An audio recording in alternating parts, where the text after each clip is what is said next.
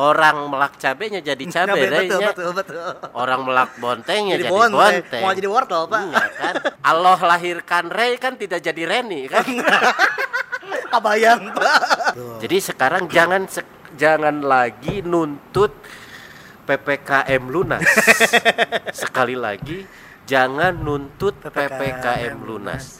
Tetapi kapan diri saya, diri Rey, diri kawan-kawan, diri masyarakat Jabar siap 100% lahir batin berkehidupan Oke. berdampingan dengan COVID-19. 19.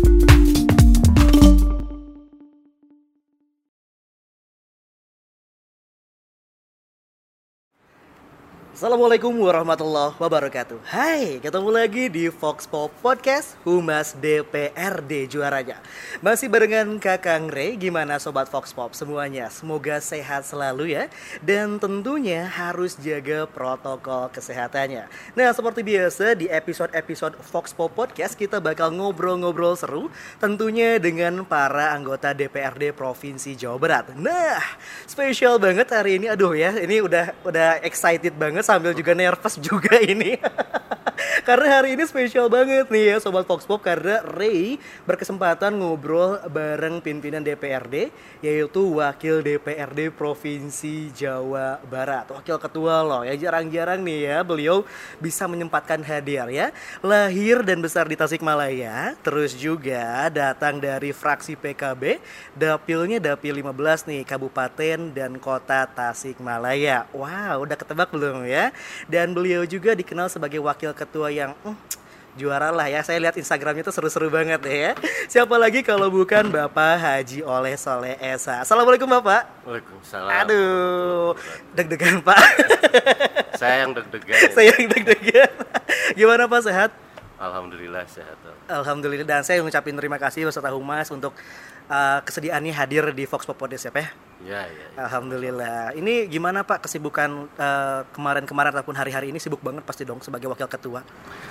Ya, tentu sibuk ya karena memang eh, periodisasi semester ini itu sedang padat-padatnya jadwal pembahasan anggaran untuk 2022 2022 ya. dan tentunya perubahan untuk 2021. Wow. Dan ini berpacu dengan waktu. Bener banget ya. Ini juga. Karena juga barusan juga Bapak habis beres rapat juga ya. Ya, ya. Tuh. Jadi saya juga benar-benar terima kasih banget ya Pak ya. Ya. Dan tapi sebelum kita ngobrol lebih jauh Bapak ya tentang tentang tadi anggaran disebutkan juga kan ya. Ada uh, signature dish Pak. Kalau misalkan kita ke restoran kan pasti ada menu spesial nih di restoran. Nah di Fun- uh, di Fox Pop juga ada yang spesial Pak. Ya. Ada fakta-fakta seru tentang Bapak. Boleh nih ya, ya, saya sebutin ya Pak, izin ya Pak ya. Boleh. Ada tiga, nanti saya sebutin dulu, Bapak tinggal klarifikasi aja. Ya, ya. Yang pertama, ini Bapak dikenal sebagai wakil ketua para milenial. Ya, wakil ketua DPRD paling milenial dan para milenial. Yang kedua, saya juga baru tahu ternyata Bapak adalah ketua Badan Komunikasi Pemuda Remaja Masjid Indonesia ya. Ya. Dan terus ini yang paling excited saya ingin bahas. Bapak adalah idolanya perempuan-perempuan waktu zaman SMP. Boleh dong ya Pak ya? Kita jelasin satu-satu ya Pak ya. Ya. Ini pertama ketua wakil ketua DPRD yang paling milenial dan dikenal sebagai eh, apa ya namanya tuh eh, contohnya para milenial nih. Gimana nih Pak tanggapan Bapak nih? Eh, secara pribadi ya tentu saya tidak merasa paling milenial. Tidak. Karena dari penampilan maupun gaya ya, ah. saya rasa lebih dari banyak yang lebih milenial daripada saya. Tetapi kalaupun misalkan eh, para fans memandang saya milenial, ya hatur nuhun. Hatur nuhun, ya.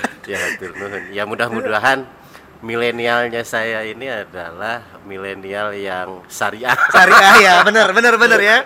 Karena kan Yang- mencerminkan yang milenial syariah, gitu Syariah, kan. ya. Jangan sampai milenial milenial liberal. Milenial gitu. liberal apalagi kan representatif dari iya Partai Kebangkitan Bangsa ya Pak ya Iya, betul iya. ya. Iya. Ya itu ya. Semoga ya. Jadi tapi ini juga menjadi sebuah apa ya namanya jadi role model mungkin ya Pak ya. Ya, ya, Ketika sekarang liberalisasi dan sekulerasi dan itu kan lagi rame-ramenya mungkin Bapak jadi satu tuh model nih. saya bisa milenial tapi saya syariah kata Bapak. Ya, tapi ada triknya nggak pasti untuk kayak saya kan lihat Instagram Bapak nih ramai banget nih ya. Suka Ya. bikin-bikin ada yang video-video yang lucu gitu. Itu Ya, kayak ya. gimana sih Pak? Ya sebenarnya itu kan eh, pada posisi konten ya. Hmm. Kemudian kita juga pada posisi eh, tentang tema, Betul. tentang isi. Ya, saya secara pribadi adalah bagaimana eh, mensesuaikan Oke. mensesuaikan dengan keadaan Mm-mm. baik keadaan secara pola hidup, Mm-mm. budaya, kesukaan, apalagi keadaan di masa pandemi. Betul. Tentu selain edukatif yang kita eh, tuju, Hmm. tentu kita juga adalah bagaimana memberikan satu informasi yang dikemas dalam bahasa ringan, Oke. bahasa ringan. Hmm. Kemudian yang ketiganya tentu kita juga Hmm. memberikan hiburan lah Oke, ya, iya. hiburan. Informasi perlu, edukasi perlu, tetapi kan tidak melulu informasi, tidak melulu edukasi, kan basi juga orang. Hmm. Iya betul Pak, bosan itu. juga ya. Maka di situ perlu juga ada selingan hiburan. Hiburan. Karena hiburan ini penting. Mhm. Kalau melihat hari ini yang jomblo-jomblo Nah, gitu kan, sama termasuk saya jomblo gitu.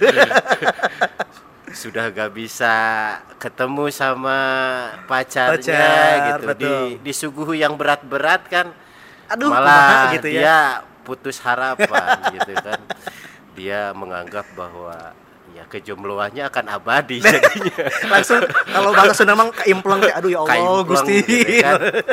ya gitu apalagi di masa pandemi ppkm Betul. Yang cicilannya gak pernah Tak lunas-lunas itu gitu. kan sesuai dengan tema hari ini ya kan. PPKM gak lunas-lunas, Lunas, dicicil jangan-jangan terus ya. Jomblo juga gak lunas-lunas kan gitu kan.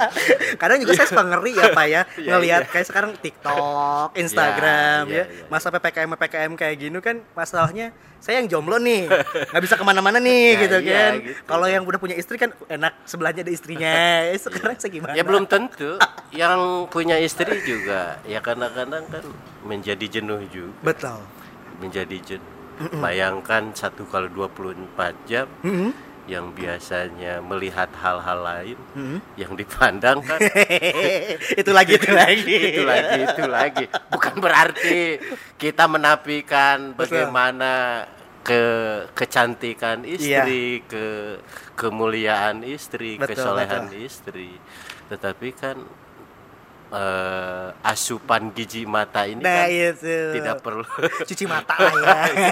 tidak itu juga tetapi bukan hal negatif betul, bukan betul, ya betul, betul. ya kita perlu melihat eh, hal-hal yang inovasi di luar ini Betul. seperti apa Yang lagi rame apa kira-kira kita mencari eh, inspirasi juga apa Betul. gitu kan banyak hal di sekarang ini kan Mhm. yang inspirasi-inspirasi datang di masa pandemi. Masa pandemi. Salah satu contohnya adalah bagaimana hari ini pandeminya TikTok gitu. Nah itu teh geningan ya, Bagaimana joget-joget. pandeminya TikTok gitu. Betul. Bagaimana kata-kata inspirasi, kemudian kata-kata penyemangat ini menjadi tontonan yang yang menjadi yang dicari. Yang dicari betul. Kata-kata baik, kata-kata in- apa Mutiara ya, mungkin, mutiara ini betul. menjadi ini. Dan bahkan nyaris bahasa-bahasa kotor gitu Ayah, menjadi pandemi yang luar biasa. betul, betul, betul. Contoh kasus misalkan ya anjing gitu Iya kan. betul, betul. Ini anjing ini Iya. seolah-olah hal biasa gitu. Padahal itu kan kalau Nah. di tabula ya, Iya, gitu iya, kan iya. ya, seperti itu. bahasa rungkat misalkan. kan. Rungkat Gusti. Ya, itu kan rungkat anjing gitu kan. Ya ini kan menjadi betul. sesuatu bahasa Iya, yang betul. sebenarnya negatif tetapi kalau dikemas dengan baik Betul. kemudian nawaitunya juga tidak hal yang Negatif, negatif, betul. tetapi nawaitunya juga hanya sekedar menghibur, Menghibur. Hmm. dalam tanda petik ya menghibur tentu ini juga menjadi suguhan Betul. tambahan imun Ya. tambahan imun bagi warga bagaimana dia supaya tetap survive Betul. bagaimana mempertahankan keadaan pandemi ini penuh dengan harapan bahwa badai pasti berlalu. Betul, apalagi kalau misalkan kita ngomongin eh, PPKM kan dicicil terus ya. ya kan ya, dari PSBB sekarang level Iya. level level level kan sampai yang milenial-milenial sekarang kan ada yang bikin PPKM tuh apa ya? Singkatan-singkatannya yang nyeleneh, Pak. Ya, Pernah percaya kemudian menyesal. Ataupun yang lain, pala pusing kurang mani. Iya. Konstituen saya malah lain, Gimana, Pak? Percepat pembagian makanan, kebutuhan makanan. Betul, gitu. makanan itu nomor satu. Kalau perut lapar pusing. Pusing wah. jadi bener ya jadi karena pandemi bahkan mungkin ya ada yang berinovasi lagi ya Ya, jadi mungkin memang ini ada uh, negatif dan positifnya gitu Ya, tapi ya. kita harus lihat positifnya mungkin kata bapak mungkin seperti itu ya oke jadi ini masih banyak nih pak masalah ppkm kita akan bahas ya pak ya, Ya, boleh, boleh. kita kembali lagi ke fakta selanjutnya ini adalah Badan Komunikasi Pemuda Remaja Masjid Indonesia. Bapak selaku ketua DPW-nya, Ya, kalau ya. tidak salah. Boleh dijelasin nggak Pak sih sebenarnya eh, BKPRMI ini apa sih Pak? Badan Komunikasi Pemuda Remaja Masjid Mm-hmm. Indonesia. Sebenarnya ini itu adalah ormas yang lahir di 44 tahun yang lalu. Udah lama dong. Udah lama. Kemarin tanggal dua minggu eh satu minggu yang lalu Mm-hmm. kita harlah. Tujuan yang paling pokoknya itu adalah sebenarnya ingin mengoptimalkan fungsi masjid. Oke, betul. tujuan awalnya. Masjid tidak hanya sebagai tempat untuk hablu minallah, Oke.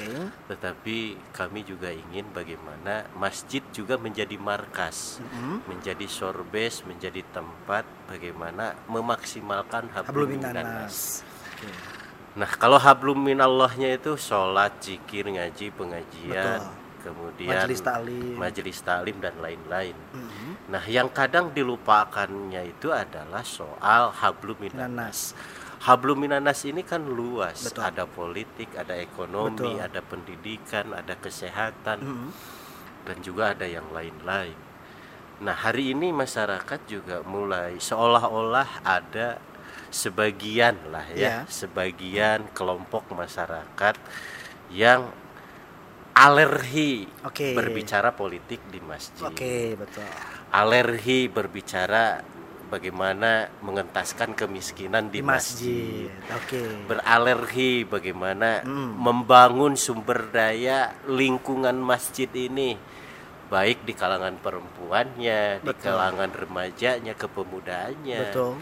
Bahkan ya di kalangan remakonya juga. Iya, remaja masa kolot. Nah, masa kolotnya juga. Nah, sebenarnya ini saya ingin menghapus stigma itu Oke. bahwa di zaman Rasulullah Sallallahu Alaihi Wasallam itu fungsi masjid itu adalah selain fungsi sebagai hablum minallah juga sebagai hablum minannas. Oke. Syukur-syukur seimbang, Mhm. syukur-syukur seimbang antara fungsi hablum minallahnya dengan hablum minannasnya. Saya yakin dan percaya bahwa di Jawa Barat ini kan hampir 80 sampai 90 persennya kan umat muslim Iya. pasti di setiap RT ada masjid, Masjid. minimal musola. Betul. Nah maka menurut saya secara pribadi BKPRMI ini adalah ormas garda terdepan Oke. yang mengetahui, mengawasi, menjaga, mengayomi, mengafirmasi, melindungi Oke. Terkait warga masyarakat Jawa Barat. Oke. Di setiap RT bahkan ada dua masjid, Mhm. ada tiga musola. Maka titik tumpu kumpul, titik berunding, titik komunikasi itu adalah ada di masjid maupun di Musola. di musola. Maka keberadaan BKPRMI ini sungguh-sungguh sangat strategis dan menjadi partner Oke. baik pemerintah pusat maupun daerah untuk berkolaborasi Hmm. bagaimana mencapai tujuan kalau Indonesia unggul, ya unggul dulu dari masjid. Ya, dari bawah dulu nih Ya. gitu kan. Kalau Indonesia maju sejahtera, maju dulu sejahtera dulu dari Masjid masjid dan dan musola. Oke. Jabar juara. Jabar juaranya dari mana? Ya dari Masjid masjid, dan musola betul. Nah, ini menjadi memiliki target tahapan-tahapan. Oke. Minimal juara berjamaah Nah, lah itu gitu. itu kan, kan, kan gitu itu kan. yang menjadi ma- Minimal, permasalahan ya, kan? Betul. Juara berjamaah gitu kan. Iya. Ulah aki-aki wae teh gitu kan gitu kan. Bari jeung teu jelas teh gitu. Nah, mari jeung teu jelas deui gitu kan. Kali-kali lah khutbah Jumat yang Iya. ada ngasih ini ya orang-orang generasi-generasi muda, generasi-generasi milenial.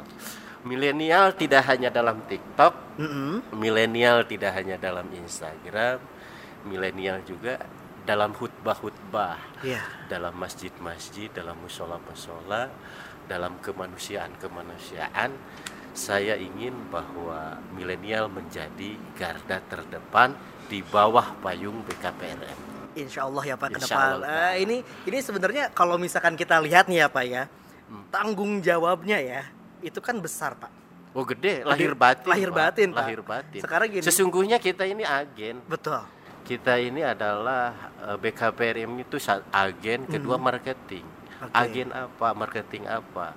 Marketing surga-surga Allah Subhanahu wa taala. Di sana itu ada ada ada bidadari milenial. Iya. itu yang dikejar Pak. Beda dari beda dari finalnya ya. Bidadari milenial yang menunggu kita Iya. semua di sana. Ah, tapi kalau misalkan berbicara dengan tanggung jawab di DPRD ya Pak ya, Iya, iya. berat dong Pak Wakil Ketua DPRD dan wak- eh, ketua lah kan ketua ya. Seperti apa Pak ini pembagiannya Pak? Ya rasa-rasanya cukup memang berat sekali. Hmm. Kalau misalkan gubernur bu punya 6.000 desa ya. Hmm. Kemudian 27 kabupaten kurang lebih 500-an ya kecamatan. Betul. Kalau saya kan puluhan ribu Nah, itu masjid. makanya Pak saya bilang Puluhan Itu ribu berat- masjid. berat. Pak. Berat kan? Bayang Pak berat sekali.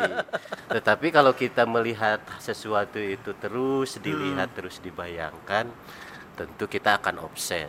Oke betul. Nah, buat saja menjadi ringan, yaitu dengan cara pembagian tugas. Oke. Saya memiliki beberapa tim di BKPRM itu punya direktur loh. Oh jadi ada bagian direktur-direkturnya. Ada direktur SDM, Hmm. ada direktur tentang pendidikan, Hmm, ada direktur tentang eh, pemberdayaan ekonomi, betul.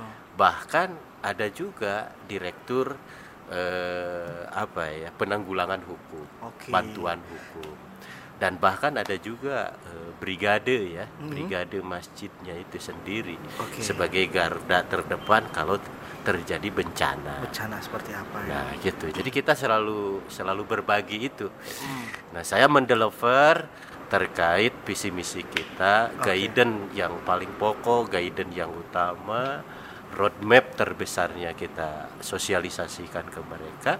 Dan kita juga sama punya 27 DPD sama punya ratusan eh, DPK kita juga punya ribuan daripada eh, DPKL maupun eh, di desa. Di desa. kita juga punya puluhan ribu ketua-ketua remaja masjid di seluruh Jawa Barat. Jadi kita mendeliver ya, ya, kita mendeliver dan alhamdulillah wa syukurilah sampai sekarang berjalan dengan lancar dan BKPRMI hari ini survive dan insya Allah terus eh, membuktikan kinerjanya menyatakan daripada eh, mewujudkan bukan Ya. menyatakan mewujudkan visi misinya bagaimana generasi penerus 5, 10 hingga 20 tahun ke depan ini adalah mereka yang memahami tentang bagaimana eh, generasi Al-Qur'an ini. Yang ke depan baik. Ya. Betul. Jadi ketua dewan yang memahami Hmm. Al-Qur'an, jadi gubernur yang memahami Al-Qur'an, bupati hingga ke RT. Ya. Suatu saat 20 tahun ke depan mereka ini adalah orang-orang pemimpin yang faham daripada Al-Qur'an. Mantap. Jadi buat semuanya dia buat Ya. ya di masjid-masjid, musola-musola ya. Jangan lupa nih buat remaja-remajanya langsung terus maju ke depan Ya. ya. Jangan sampai masjid dan musola kosong dan yang Ya. lain itu wah bahaya lah ya. Ya. Pak berbicara tentang remaja, pasti Bapak juga pernah mengalami dong masa remaja, Pak. Oh pasti. Pasti dong. Dan katanya juga ini sempat jadi idola waktu di SMP buat perempuan-perempuan.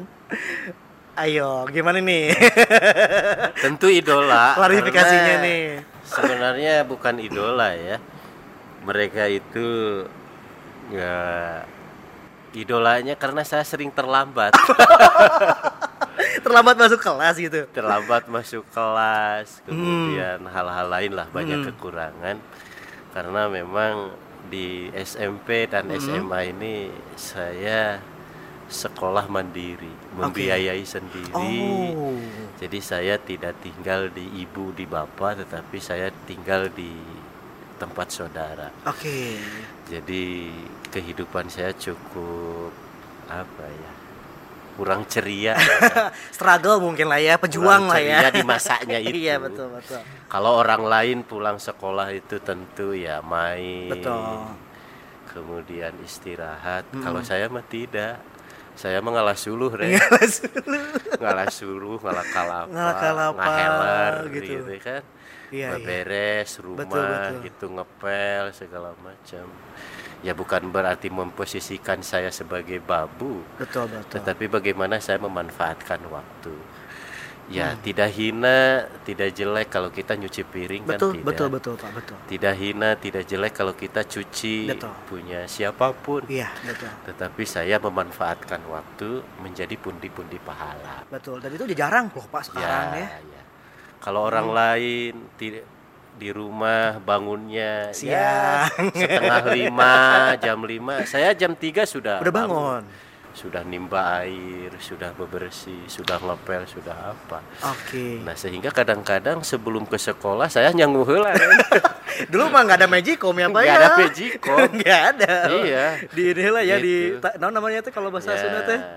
Aduh di nanak dulu gitu ya. ya diisikan Diisikan heula gitu. digigihan Nah, heula. digigihan heula, gitu kan, ya. kan lila jadi Ngarihan tanya. iya ketika Sajam. orang lain sudah pakai tanco gitu Iya, ke bener. sekolah gitu Iya, kan iya. tanco minyak ke rambut Iya, Tancu. saya kan masih mehong gitu kan Masih kayaknya nyong sulu.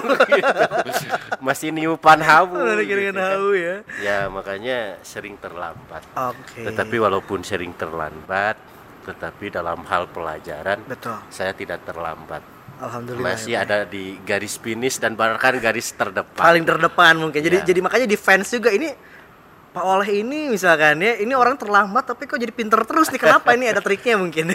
ya ini doa Rey kan Doa. doa doa Alhamdulillah ya. Dan ini juga ada yang menarik nih Pak. Ternyata Bapak eh, ini tidak pernah terlepas dari barang-barang tertentu.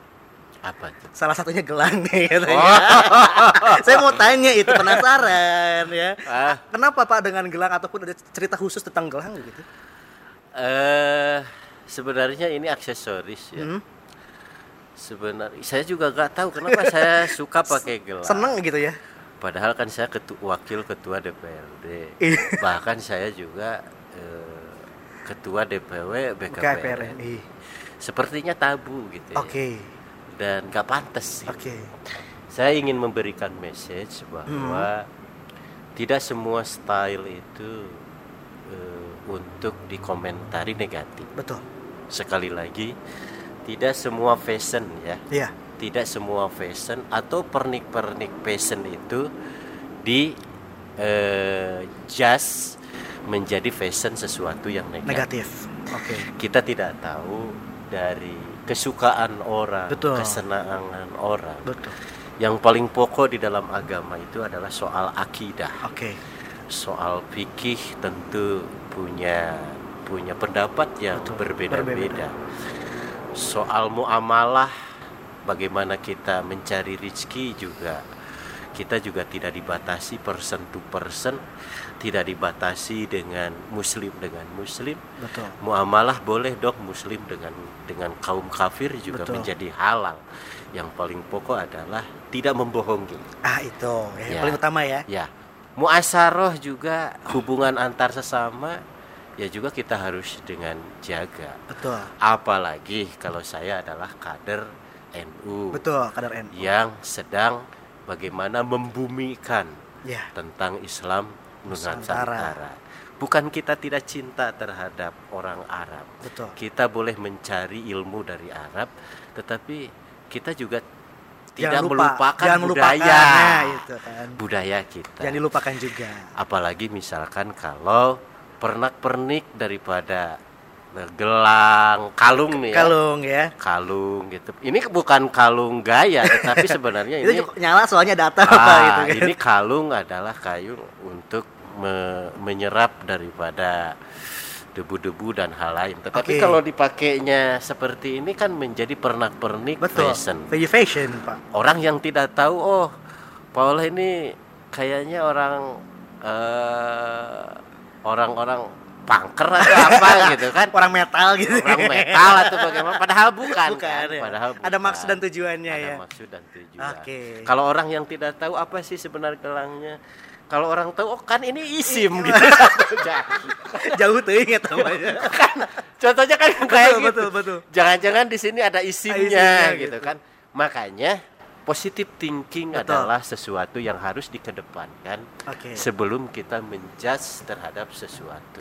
Kadang-kadang ada peribahasa, jangan melihat daripada style luarnya, Oke. tetapi lihat dalamnya. Dalamnya. Belum tentu stylenya syar'i, tetapi hatinya syar'i. Ah, betul. Belum tentu stylenya juga tidak syar'i, Tapi nggak tahu tuh dalamnya seperti dalamnya adalah lebih apa. soleh dari Iya. saya. Kan begitu. Betul, betul, betul. Nah, oleh sebab itu mata kita sesungguhnya jangan tertipu. Oke.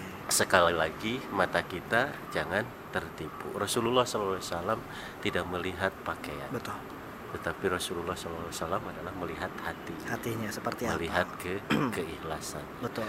Nah, dengan saya bergelang, dengan saya berkalung, ini juga bukan berarti memvalidasi orang-orang metal itu Terwakilkan misalkan saya ya. terwakilkan tidak tetapi paling tidak bahwa menghargai karya Betul.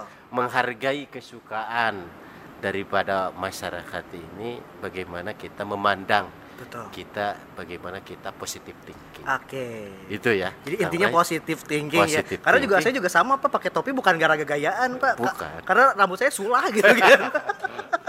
Ditutupan, we, minta tinggal Pak Isin. ya kan gitu kan ya. Ya, Ada ya, maksud dan tujuannya. Ya, ya. Nah, berbicara tentang positif thinking, jadi berbicara positif itu kan dari awal sampai akhir Bapak selalu positif thinking terus ya kan? ya kalau gak positive thinking ya Capek ya, Pak ya. ya COVID-19-nya cepet cepet masuk. Iya Pak. makanya sekarang kita bakal masuk itu kan. Coronanya ya. cepat Cepat masuk. betul. Saya alhamdulillah wa syukurilah sampai saat ini suhu badan saya normal. normal. Tidak ada gitu. gejala apa pun. Tidak ada. Saya tidak olahraga. Betul. Saya tidak makan vitamin. Tapi kalau saya melihat yang lain olahraga, vitamin full, tapi kena Covid. Betul. Bahkan ya innalillahi wa inna ilaihi raji'un, saudara kita sudah ada berapa orang Banyak yang meninggal. Betul, betul. Tapi saya alhamdulillah apa kuncinya? Saya positif thinking. Positif thinking. tidak menjas orang, tidak nuduh orang. Biarkan orang men- menganggap jelek ke kita. Mm. Biarkan orang jahat ke kita. Karena sesungguhnya kejahatan dia akan kembali lagi ke dia. Betul, betul, betul. Negatif thinkingnya dia akan Balik ke kita dia. Hari ini fitnah ke saya begitu banyak, Oke. tetapi saya tidak tanggapi. Saya hanya berlindung pada Allah Oh. Subhanahu wa taala. Saya yakin orang melak cabenya jadi cabai betul, betul, betul, betul. Orang melak bontengnya Jadi jadi, bonteng. bonteng. Mau jadi wortel, Pak. Iya kan? kan Allah lahirkan Rey kan tidak jadi Reni kan? Kabayang, Pak. Kabayang lapun lapun tapi ngalahirkan Rey jadi Reni kan? Reni. Saya nggak jadi Sion itu dah. Jangankan Bapak saya ge sieun ngaco ge, Pak. Gusti nu agung gitu kan. Tidak, aku. Kan gitu sih, ayo kita sieun, Pak. kan gitu betul, kan betul, betul. Iya. Betul, jadi positif thinking nomor hiji lah ya, nomor wahid lah ya. Wah, ini lah.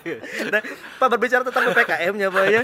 Ini juga mungkin banyak orang-orang yang positif thinking sama PPKM, berapa ya? Eh, sebenarnya saya rasa eh, prosentasenya tidak banyak Betul. ya.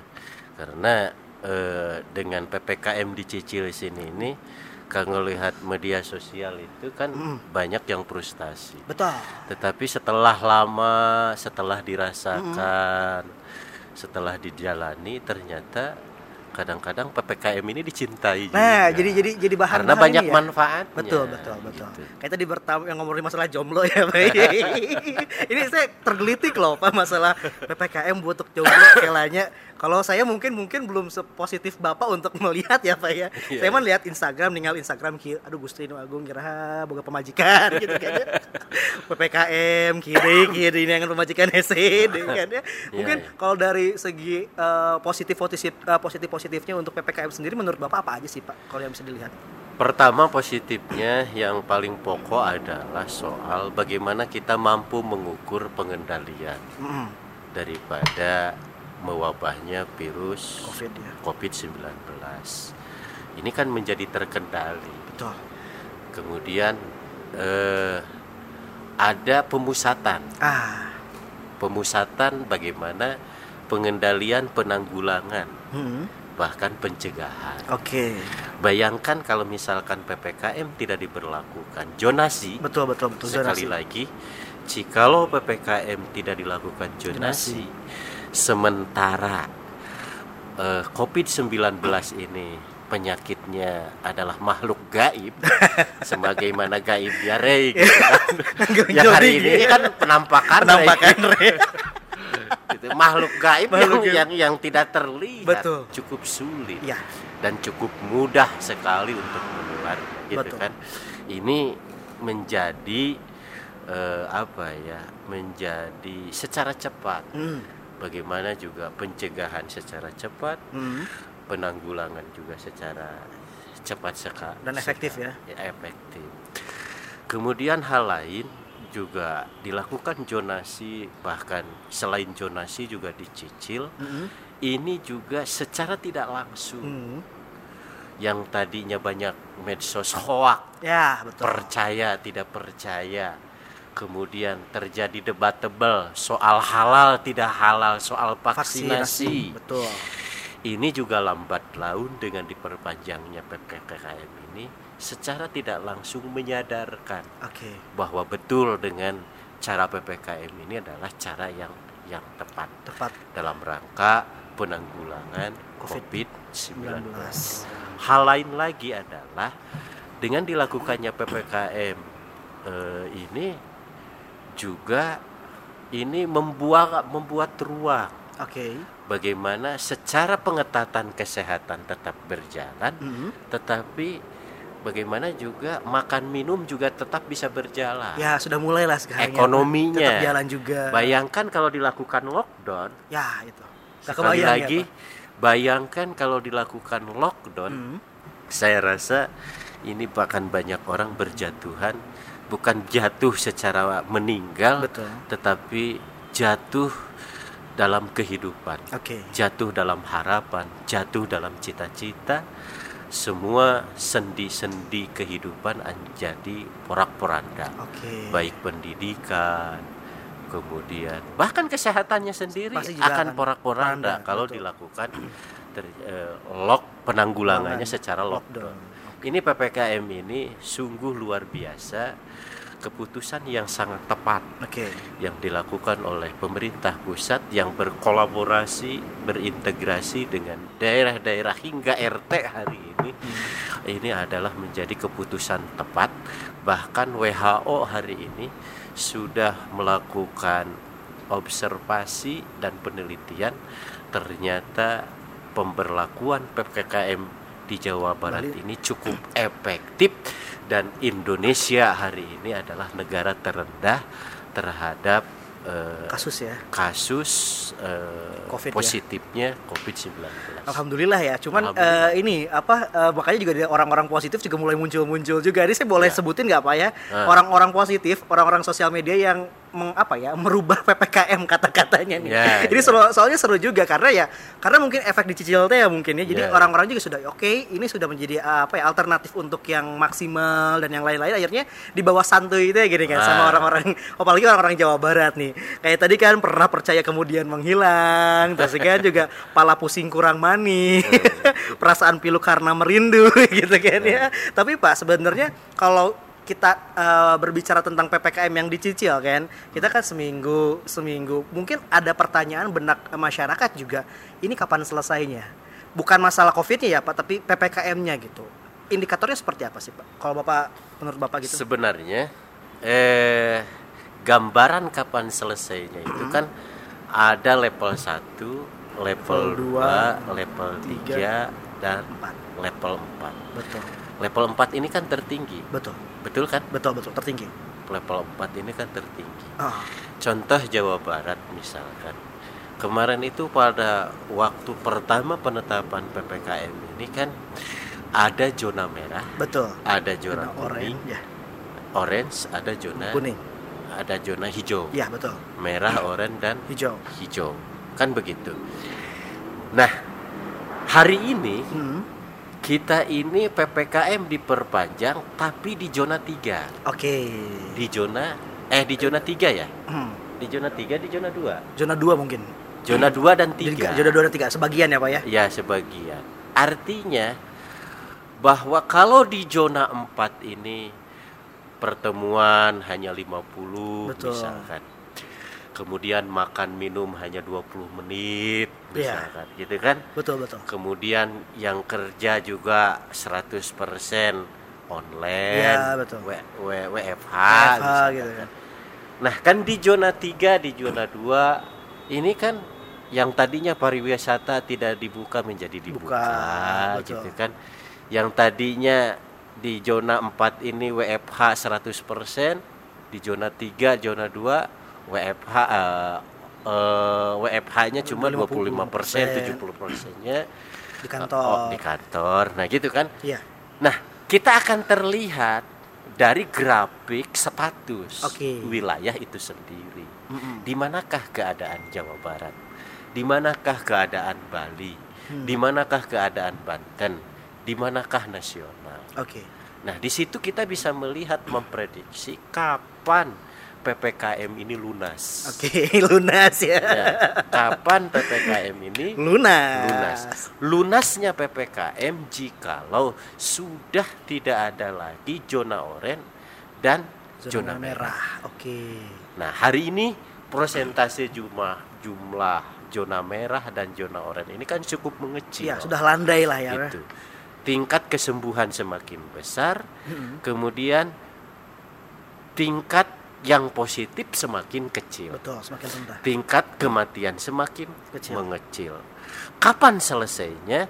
Tentu ini setelah vaksinasi target nasional ini tercapai 100 Persen. Oh. Sebab herd immunity ini menjadi modal utama bagaimana PPKM ini di, dicabut, bagaimana kebia eh, hidup biasa ini bisa kembali normal. Oleh sebab itu, tentu menurut WHO, menurut para ahli tentang penyakit, para dokter, sesungguhnya kop- eh, virus corona ini tidak akan hilang Oke. akan ada sepanjang hayat, sepanjang dunia ada. Yang harus kita pikirkan bukan PPKM kapan selesai, Iya. Kapan kita siap hidup Dampingan. berdampingan dengan corona. Itu nun, ya, new normal teh mungkin lah ya Nah, gitu. Jadi sekarang jangan sek- jangan lagi nuntut PPKM lunas. Sekali lagi jangan nuntut PPKM PPKM lunas. Tetapi kapan diri saya, diri Re, diri kawan-kawan, Betul. diri masyarakat Jabar siap 100% lahir batin berkehidupan Oke. berdampingan dengan COVID-19 Ah. maupun mental, fisikis dan sebuah keadaan. Oke, jadi Nah, dikembalikan lagi ke masyarakat yang pentingnya tadi jaga prokes, ya Prokes, kan. segala macam. Terus juga vaksinasi harus Ya, mau gitu kan, ya. jangan ogah-ogahan. Nah, itu. Dan yang paling penting jaga imun ya, Pak ya. Ya, nah, kita berbicara jaga imunitas, eh punya ini Pak, ada satu box. Yang ini kalau misalkan satu box ini bisa jaga imun. Tapi ada cerita dong pasti kalau misalkan saya kasih mystery box ini. Ah. Boleh dibuka, Pak. Ini mungkin nggak sama mungkin ya sama seperti yang dulu-dulu mungkin, tapi bisa menceritakan sesuatu nggak tentang ini, Pak? Mangga dibuka. Nggak aneh-aneh kok, Pak. Santai aja. Itu. Jaga imun kan minum minum susu. Ini sponsor ini. Ini sponsor sebenarnya sponsor ya, tapi ada cerita Ini apa Pak di balik sponsor. susu Pak? Boleh saya ambil. Ya, saya rasa susu ini udah menjadi minuman wajib ya. Mm. Bukan saya minuman wajib tanpa batas, tanpa usia di mana pun kapan. Mm. Seluruh manusia yang lahir ya butuh asupan gizi dari susu ini. Tapi ada cerita nggak Pak menarik tentang susu Pak? Hah? Ada cerita menarik tentang susu nggak Pak? Susu apa? ya? Dengar-dengar katanya juga pernah berjualan susu juga. Itu seperti apa ceritanya Pak? Ya ceritanya setelah SMA ya. Setelah SMA kan saya tidak melanjutkan kuliah Tidak langsung melanjutkan kuliah ya? karena memang ibu saya kan tukang ngaramet, tahu ngaramet Re? Ah, tak apa-apa. Ngaramet di sawah, Ah. nyabutan jukut di sawah. Ah, ah, Bapak tukang nyadap. ah, ah. Tahu nyadap? Enggak juga Pak. saya lahir tahun 90-an. Ini yang petani aren gula. Oh, aren. petani gula aren. Ya, sehingga ya kehidupan ekonominya lah Betul. kurang beruntung. Nah, sehingga saya tidak kuliah kan. Mm-mm. Karena gak ada duit. Iya, Gak ada beasiswa kayak dulu. iya, Sekarang-sekarang aja beasiswa. betul. Dulu gak ada beasiswa kan. Ya makanya saya mengadu nasib di Jakarta. Oke. Mengadu nasib di Jakarta dagang asongan. Oke. Ya salah satunya ya gini.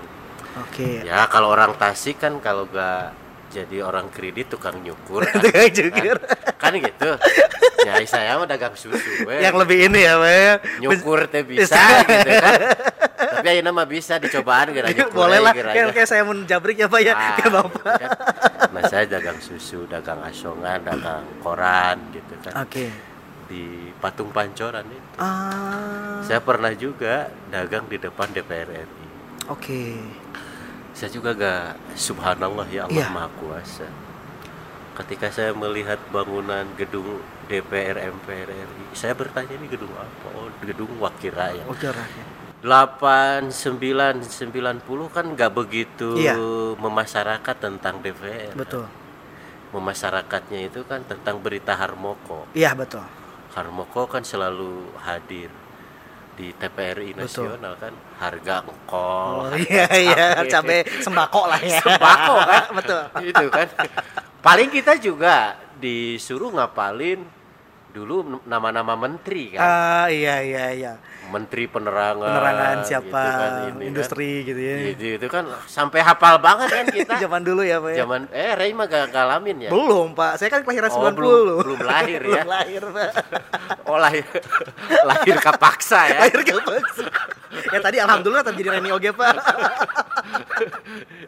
Jangan-jangan lahir prematur. Bisa Nah, jadi, Pak. Saya melihat gedung. Ini kan kebayang. Iya, gitu. benar benar. Kebayang ini ya. Andai kan aku jadi Jadi seorang orang wakil DPR, rakyat, wakil betul. rakyat. Ini kan cuma bayar. Berandai-andai lah ya. Berandai-andai gitu. Ternyata hari ini menjadi subhanallah qadarullah ya. Eh, bayangan itu, andai-andai itu menjadi kenyataan. Dari kota kabupaten eh dari kabupaten Dari Tasik dulu. Kabupaten Tasik, Terus sekarang juga- DPRD, ya mudah-mudahan 2024 ini Ray mau jadi tim sukses saya. Boleh lah, Pak. Saya daftar DPR. deh. saya daftar deh ya untuk DPR RI ya, Pak ya. Iya, boleh, boleh. Ini juga kan perkem, apa ya? Perjalanan Bapak itu kan dari kabupaten dulu, Iya. terus juga 2009 kalau tidak salah ya, Iya. masuk DPRD eh, Provinsi. provinsi, ketua fraksi juga waktu itu ya. Iya, iya. Waktu fraksi sekarang jadi wakil ketua. Ya dari hanya sebatas ngebayangin saya jadi wakil rakyat ya di DPR RI ya Nah, gitu kan. itu. Jadi jangan pernah berhenti bermimpi ya Pak ya. Oh, jangan. Ah, iya itu apalagi Mimpi saloba-lobana lah. Ngan ulah mimpi basah teuing gitu kan. bahaya itu. Ya kan lagi PKK PKK kan Iya. kurang air. Iya, kamu nu jomblo mah. Oh, ini jomblo mah. Bahaya. Janganlah ya. Mimpi-mimpi itu yang bagus-bagus. Oh, semua kru pada ketawa Pak, abang saya jomblo Pak. Mimpi basah dikurangi. Iya betul ya. Mimpi yang bagus-bagus. Bagus aja di banyak-banyak ya. Jangan lupa juga usaha meren ya. Soalnya kelihatannya Ray tiap hari mimpi basah. Aduh, ulah disebutin Pak Isin Pak. Aduh, ini mau menang jodoh-jodoh Pak. Aduh, Gusti doa agung ya. Seru pisan ini ngobrol sama Bapak. Boleh Pak bisa mau minum dulu gitu kan ya. Kopinya ya. Aduh, dan tadi kan kalau misalkan dari di Jakarta mengadu nasib gitu kan ya. Terus juga kalau tidak salah ah, berkuliahnya juga di Jakarta kalau tidak salah Bapak ya. Uh, uh, gitu ya. Jadi uh, berkuliah di Jakarta dan sekarang menjadi wakil ketua DPRD Provinsi Jawa Barat itu siapa yang menyangka kan? Nah sekarang kan kalau misalkan kita berbicara ppkm lagi pak nih, ini ini pertanyaan saya nih ya orang awam pak. Kan mungkin anggaran tuh gede ya untuk nasional ataupun juga Jawa Barat APBD dan yang lain-lain. Mungkin ada pertanyaan sih eh, anggaran dari untuk ppkm ataupun covid sebenarnya seperti apa sih pak mekanismenya mungkin buat masyarakat yang kurang paham seperti apa gitu pak? Eh, sebenarnya kalau misalkan bahwa masyarakat menganggap Hmm. negara punya uang ini cukup salah ya. Oke, Katakanlah kita tidak bicara nasional, betul. kita bicara Jawa, Jawa Barat, Barat. betul. Kita bicara Jawa Barat. Yang biasanya kita kan sumber APBD ini itu kan satu dari pajak masyarakat. pajak ya. Hmm. Pajak ini kan macam-macam. Ada pajak kendaraan, ada pajak rokok, Betul. ada pajak tanah, bumi dan bangunan. Hmm.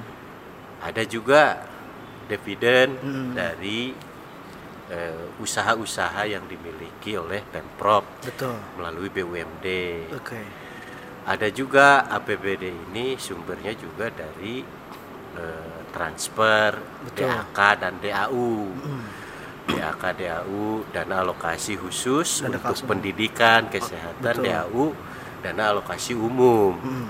Nah, DAU DAK ini dari apa? Dari bantuan pusat.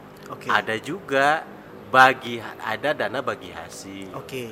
Bagi hasil dari pajak eh, ya sumber daya alam. Oke. Nah, sesungguhnya yang kita miliki ini yang sudah pasti ini adalah dari DAU DAK. Yang pasti itu. Yang pasti itu. Oke. DAU DAK sendiri terbatas. Hmm. Terbatas, terbatas dan tidak bisa dipastikan secara utuh. Intinya bahwa eh, uang pemerintah daerah ini itu adalah sesungguhnya menunggu Oke. dari ketaatan-ketaatan masyarakat membayar pajak. Pajak. Oke. Hari ini ketaatan membayar pajak bukan ketaatan ya, Kewajiban- kemampuan. Iya. Sekali lagi, kemampuan masyarakat untuk bayar pajak ini kan melambat. Oke. Yang mestinya dibayar bulan Januari misalkan, Hmm. dia karena tidak bisa usaha, eh, usahanya tutup, Hmm. maka dia nyicil bayarnya juga. Ada yang nyicil, ada yang belum bayar, dan bahkan ada yang tidak bayar. Oke. Sehingga pendapatan ini menjadi mengecil. Oke. Nah, sekali lagi bahwa pandangan masyarakat bahwa negara dalam hal ini pemerintah daerah memiliki uang yang cukup untuk kehidupan masyarakat rasa-rasanya salah. Hmm. Kami sedang mengelola Oke. kami sedang mengelola anggaran yang murad marit Hmm. sekali lagi anggaran yang murah marit untuk eh, diminit sedemikian rupa agar keberlangsungan kehidupan di Jawa Barat ini bisa tetap berjalan dengan baik. Baik. Nah, oleh sebab itu bahwa anggaran ini eh, ada alokasi yang tidak boleh tidak. Oke. Apa alokasi da- tidak boleh tidak itu satu soal penanggulangan Covid barangkali. Oke, betul itu. Kemudian soal pendidikan, Oke. soal kesehatan, Oke. soal gaji, Oke. soal gaji, gaji ASN. Hmm. Ya mungkin salah satunya juga gaji DPRD. Ini kan nggak bisa di ini Nggak bisa diganggu gugat lah ya. Ganggu gugat. Betul. eh, koordinasi rapat-rapat itu kan nggak bisa di Betul. ini. Nah sehingga pengalokasian dana yang dibutuhkan yang cukup besar dalam rangka penuntasan Covid ini. penanggulangan COVID-19 ini terseok-seok Oke. karena uang yang ada Hmm. hampir 70 persennya itu digunakan untuk belanja wajib. Oke, jadi memang buat ini juga pengetahuan buat masyarakat ya, karena Iya, kan iya. terkadang masyarakat ya bisa dikatakan masa bodoh lah gitu kan, nggak Iya. mau tahu lah, apalagi Iya. berbicara dengan politik, ekonomi itu kan eh, saya juga nih sebenarnya sedikit kurang paham ya bagaimana anggaran pembagian Ya, itu kan saya ya. juga baru tahu dari bapak kan makanya Ya. oh ternyata seperti itu jadi mungkin buat masyarakat di rumah buat sobat-sobat Fox Pop juga ternyata nggak sebatas nggak sesimpel itu loh Nggak sesimpel itu. iya jadi kalau kita pikiran kosong ya udah anggaran itu buat covid aja kan nggak bisa kayak gitu ya pak ya, Ya kalau ada hujan duit sih gak ada masalah. kayaknya saya paling depan gitu Iya. pak pakai payung gitu kan Ini kan ada juga hujan kegalauan. itu pak yang paling Iya, penting ya kan. Betul kegalauan-kegalauan masyarakat ya Pak ya. jadi jadi mungkin buat semuanya juga harus diperhatikan deh ya kalau misalkan tentang uh, anggaran-anggaran. Nah sebenarnya sebagai wakil DPRD Pak untuk saat ini kan kalau untuk ppkm kan dari pusat ya Pak ya. Uh, apa namanya uh, kebijakannya dan yang lain-lainnya mungkin dari uh, wilayah apa daerah itu pengawasan mungkin ya Eh, PPKM ini kebijakan secara generalnya itu dari pusat. pusat betul Kita juga kepanjangannya pelaksanaan. betul Tetapi ada ada kearifan lokal. oke ada juga betul. kearifan lokalnya. Apa yang tidak dilakukan di Bali dilakukan di Jawa Barat. Apa yang tidak dilakukan di Jawa Barat dilakukan di Bali. Bali. Misalkan. Itu kearifan lokal ya. oke Ada 3M, ada 5M, Betul. Bahkan ada 8M, 10M ya tergantung kearifannya masing-masing. masing-masing seperti apa Yang paling pokok adalah bagaimana pengendalian eh, diri kita ini agar terjaga. Nah, soal bagaimana pembiayaan Nah, PPKM-nya itu. itu, betul barangkali itu. keberpihakan Nah, perpihakannya pembiayaan PPKM itu ada yang dari pusat, oke ada juga dari daerah. daerah oke Tidak semua tertumpu ke pusat. pusat. Ini juga berkolaborasi Oke. dengan pusat, dengan provinsi, dan bahkan berkolaborasi dengan kabupaten kota hingga desa dan kelurahan. sampai ke bawah lah ya Dana desa dulu untuk infrastruktur, ya sekarang sebagian besar dipakai untuk sosial safety net, oke bansos. betul. bansos kan. Contohnya gitu. betul betul Sekarang dana desa dulu hanya boleh untuk jalan desa, Betul. infrastruktur desa. Sekarang boleh untuk beli masker, oke boleh untuk beli vitamin, Ah, boleh untuk penyediaan eh, kamar isolasi, boleh. jadi sudah ada Nah, aturannya ya? intinya bahwa pembiayaan PPKM tidak ditemlehkeun Nah, temblekeun lah ya tidak ditemlehkeun Ke ka pusat. pusat. tetapi berkolaborasi dengan APBD provinsi dengan APBD kabupaten itu bagi salah satu bukti nyata keberpihakan ya daerah untuk eh, ppkm ataupun Ya. juga penanggulangan covid-19 Ya. Oke itu kejawab ya buat sobat Foxhop semuanya mungkin pertanyaan-pertanyaan nih sama wakil ketua DPRD loh jarang-jarang langsung di no ya jabarkan lah gitu ya di Ya, ya. bejer beaskeun. Pak udah gerak kerasa udah hampir satu jam loh pak. Oh, satu jam ya? satu jam ya. Hampir lagi juga bentar lagi juga maghrib ya kan ya. Ya, ya. Tapi sebelum kita tutup ada games terakhir pak. Ada rapid question. Jadi saya kasih eh, dua per eh, apa kata. Bapak silakan. Anu hese-hese. Oh mau pak santai pak. Soalnya rek adan. Iya. Jadi ada dua kata, silakan Bapak pilih apa yang ada di benak Bapak. Ya, misalkan A atau B, B ya kan. Nanti saya kasih eh, kesempatan buat Bapak untuk menjelaskan alasannya. Siapa? Ya, yang pertama, motor atau mobil? Mobil, Ko- eh, kopi hitam, kopi susu. kopi hitam, Sepak bola, badminton. Sepak bola, Terakhir, legislatif, eksekutif. dua-duanya. Oke lah ya dua-duanya ya. Boleh ya. Saya di pertanyaan pertama, motor sama mobil tadi jawabannya adalah Mobil. Kenapa mobil, Pak? Ya sebenarnya mobil dan motor ini memiliki resiko yang sama. Betul. Apa resikonya? Kalau gak nabrak ditabrak. Katenggar di tenggar gitu ya. Nah, ya kan? Mobil dan motor memiliki risiko yang Sama. sama. Kalau gak nabrak, Ditabrak. ditabrak. Pertanyaannya, lebih bahaya mana motor dan mobil? Motor sih. Berarti motor. Oh, iya. Gitu kan? Nyari yang aman ya. Ya kan? Gitu kan? Ya kalau dibawa ke milenial lebih gaya mana ya gaya motor. Motor. Lamun ngusup mah Nah. lebih menang mana gitu Nah, kan? gitu kan. Jadi status jomblonya lebih cepet lah gitu kan. Aduh, ini asa batin teh ya Allah, jomblo ya Allah. kan gitu kan lebih menang lah Lebih ngusupnya menang nu mana gitu, gitu kan. gitu kan. Namun nguseup mah milih mana sok makin mana gitu kan ya. Ya, kalau cinta ditolak dukun bertindak kan kalau bawa mobil kan kalau cinta ditolak lu gue tabrak kan Tapi Pak jigana kalau misalkan pakai mobil mah mau ditolak, Pak. Kan eh, gitu. Persentasinya kecil, Pak. bisa bisa kudu kudu boga mobil juga saya ya boga mobil. pertanyaannya Tapi ulah mau mobilan ya. atau seueur mau mobilan mah biasa ditumpahkan yang kedua kopi hitam sama kopi susu Kopi hitam. seberapa sering bapak minum kopi Ya sehari tiga gelas lah. sehari tiga gelas suka yang pakai gula atau non gula Kolaborasi. kolaborasi kumaha mood we mudanya pe Kolaborasi. kolaborasi Karena tidak semua pahit itu menjadi sesuatu yang yang buruk lah ya yang galau gitu. iya Kadang-kadang di dalam kepahitan itu ada obat. Ais, Iya ya kan? benar benar benar. Dan tidak ada di setiap yang manis itu Ah, bahagia. ah, pasti we. Kadang-kadang orang yang manis itu kadang-kadang menyebalkan. Atau juga diabetes sebenarnya. Iya kan? Lebat gula diabetes pak. Iya gitu kan. Kadang-kadang kan cuma Iya. manis di Awal. di awal. Akhirnya mah pahit anger. Makanya mari kita siapkan diri pada posisi pahit dan manis. Oke, kolaborasi. Iya. Pelajaran buat saya yang jomblo. Iya. tong tong yang amis unggulnya. Itu yang habis syukur. Nah, kedua atau eh ketiga adalah sepak bola atau badminton. Sepak bola. Sering main sepak bola. Ya saya suka. Saya suka. Tapi kalau misalkan sering yang main yang mana?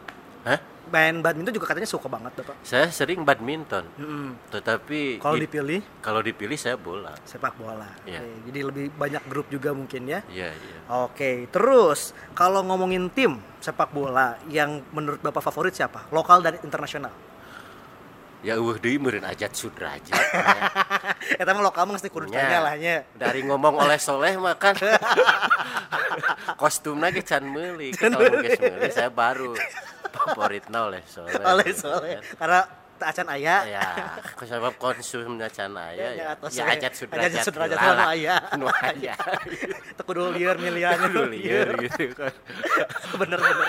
Bener logikanya simpel. ya gitu ya kalau luarnya ya ya saya sih jujur ke Messi ya Oke. ya kadang-kadang agak kepincut oleh Ronaldo Oh, oh, tapi Messi lebih juara lah. Messi saya lebih lebih klik lah ya Oke. kenapa Messi dia kalem Oke, nggak gerusuk gitu ya. nggak kalem nggak kalem Oh, nggak kalem. karena Messi kan nggak pernah mindahin minuman orang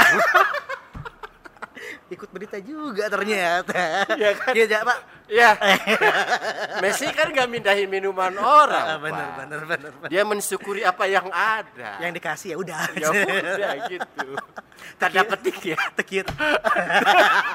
Iya kan bener bener bener bener. Oke, paham saya.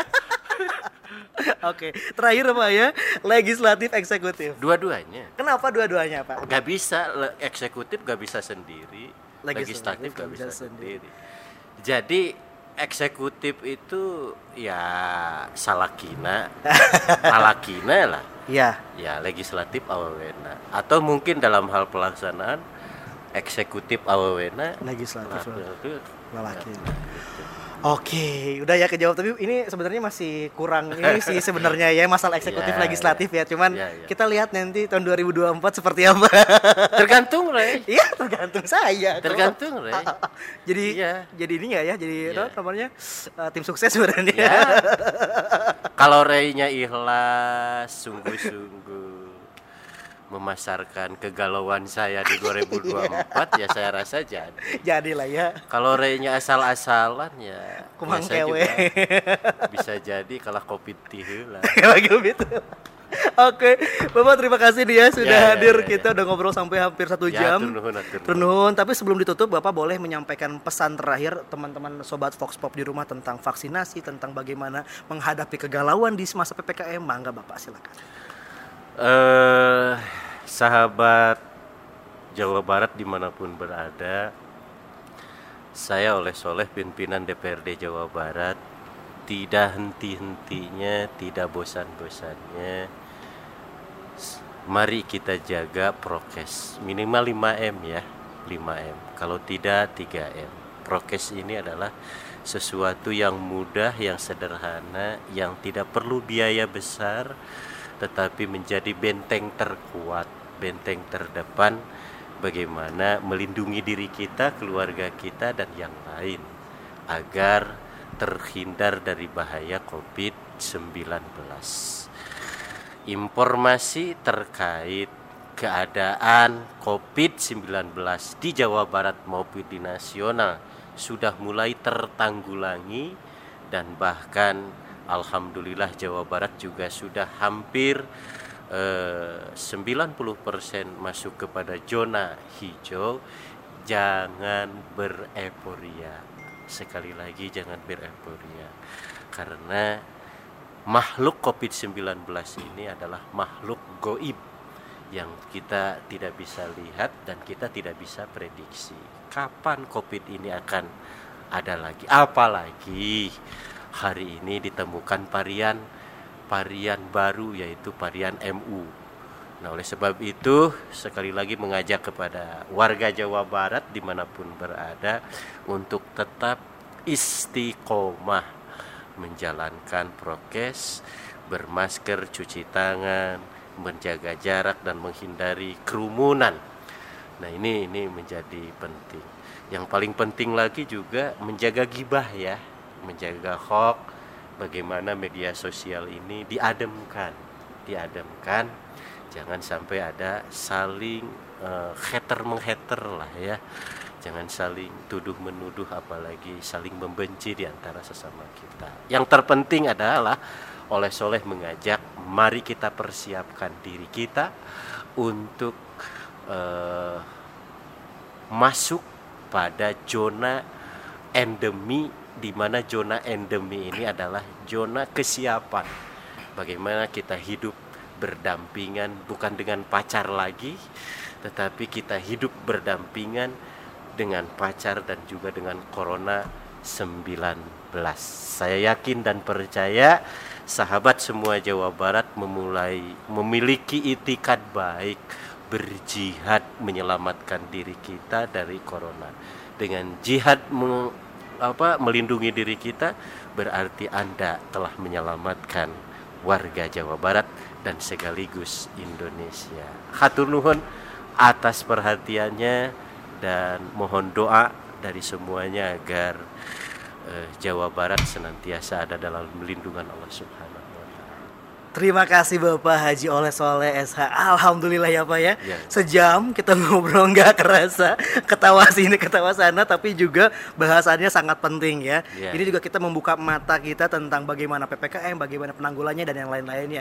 Sekali lagi saya terima eh, ucapkan ya. terima kasih atas Sami waktunya. Semoga Bapak sehat, keluarga sehat, dan juga kita tunggu gebrakan-gebrakan dari DPRD Provinsi Jawa Barat ya. dan juga Bapak semoga ke depannya kita semakin jaya juara lahir batin ya Pak ya. amin, ya. Amin. amin. Terima kasih juga juga buat tim Humas DPRD Provinsi Jawa Barat. Wey ya. ya. Humas DPRD juaranya. Terima kasih juga buat Sobat Fox Pop. Kita ketemu lagi di episode selanjutnya. Jangan lupa cek uh, YouTube-nya dan Spotify-nya.